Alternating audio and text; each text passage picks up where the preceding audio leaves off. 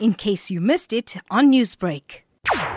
As far as actual attendance at the race day goes, we are at the absolute bare minimum that we can in order to actually hold the race day. Literally, the trainers, the jockeys, the grooms, the regulatory personnel required, and, and the Gold Circle, Circle staff required to, to make sure that the, the race day can go ahead is, is the only people that will be um, allowed access to Hollywoodbets Greyville on, on race day come, come Saturday. That is slightly changed from last year. Last year, we were able to host a few of the owners who had runners in the main race, and that's not the case this year. And, and this year, there will be very few people on course. The theme this year is Birds of a Feather. What was the narrative and thinking behind this? Most of that is driven by the fashion element, which is a core pillar of the Vodacom Durban July event in any year, whether that's a COVID year or you know, pre-COVID times. It obviously allows us to launch a theme and get people thinking about the event a full sort of four or five months before actual uh, race day. We support uh, the Young Designer Awards, which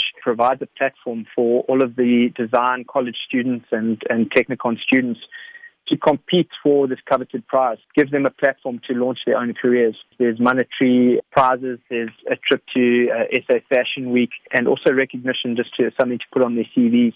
In a normal year, we would have a, a fashion showcase as well, which which would allow them to, to showcase their outfit. The fashion element uh, within the Vodacom Durban July event is very important, and it also it's on a a point of view of us supporting the, the fashion industry.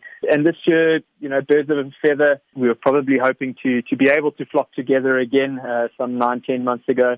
Um, but as we know, things uh, haven't got much better.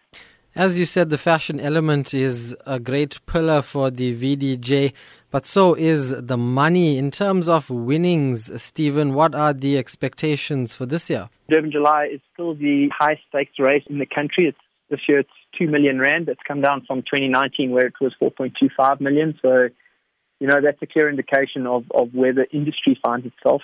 Um, it is, we are self-sustaining, uh, the industry. Whatever revenues we earn uh, as an industry are plowed back into uh, sustaining the, the sport of horse racing.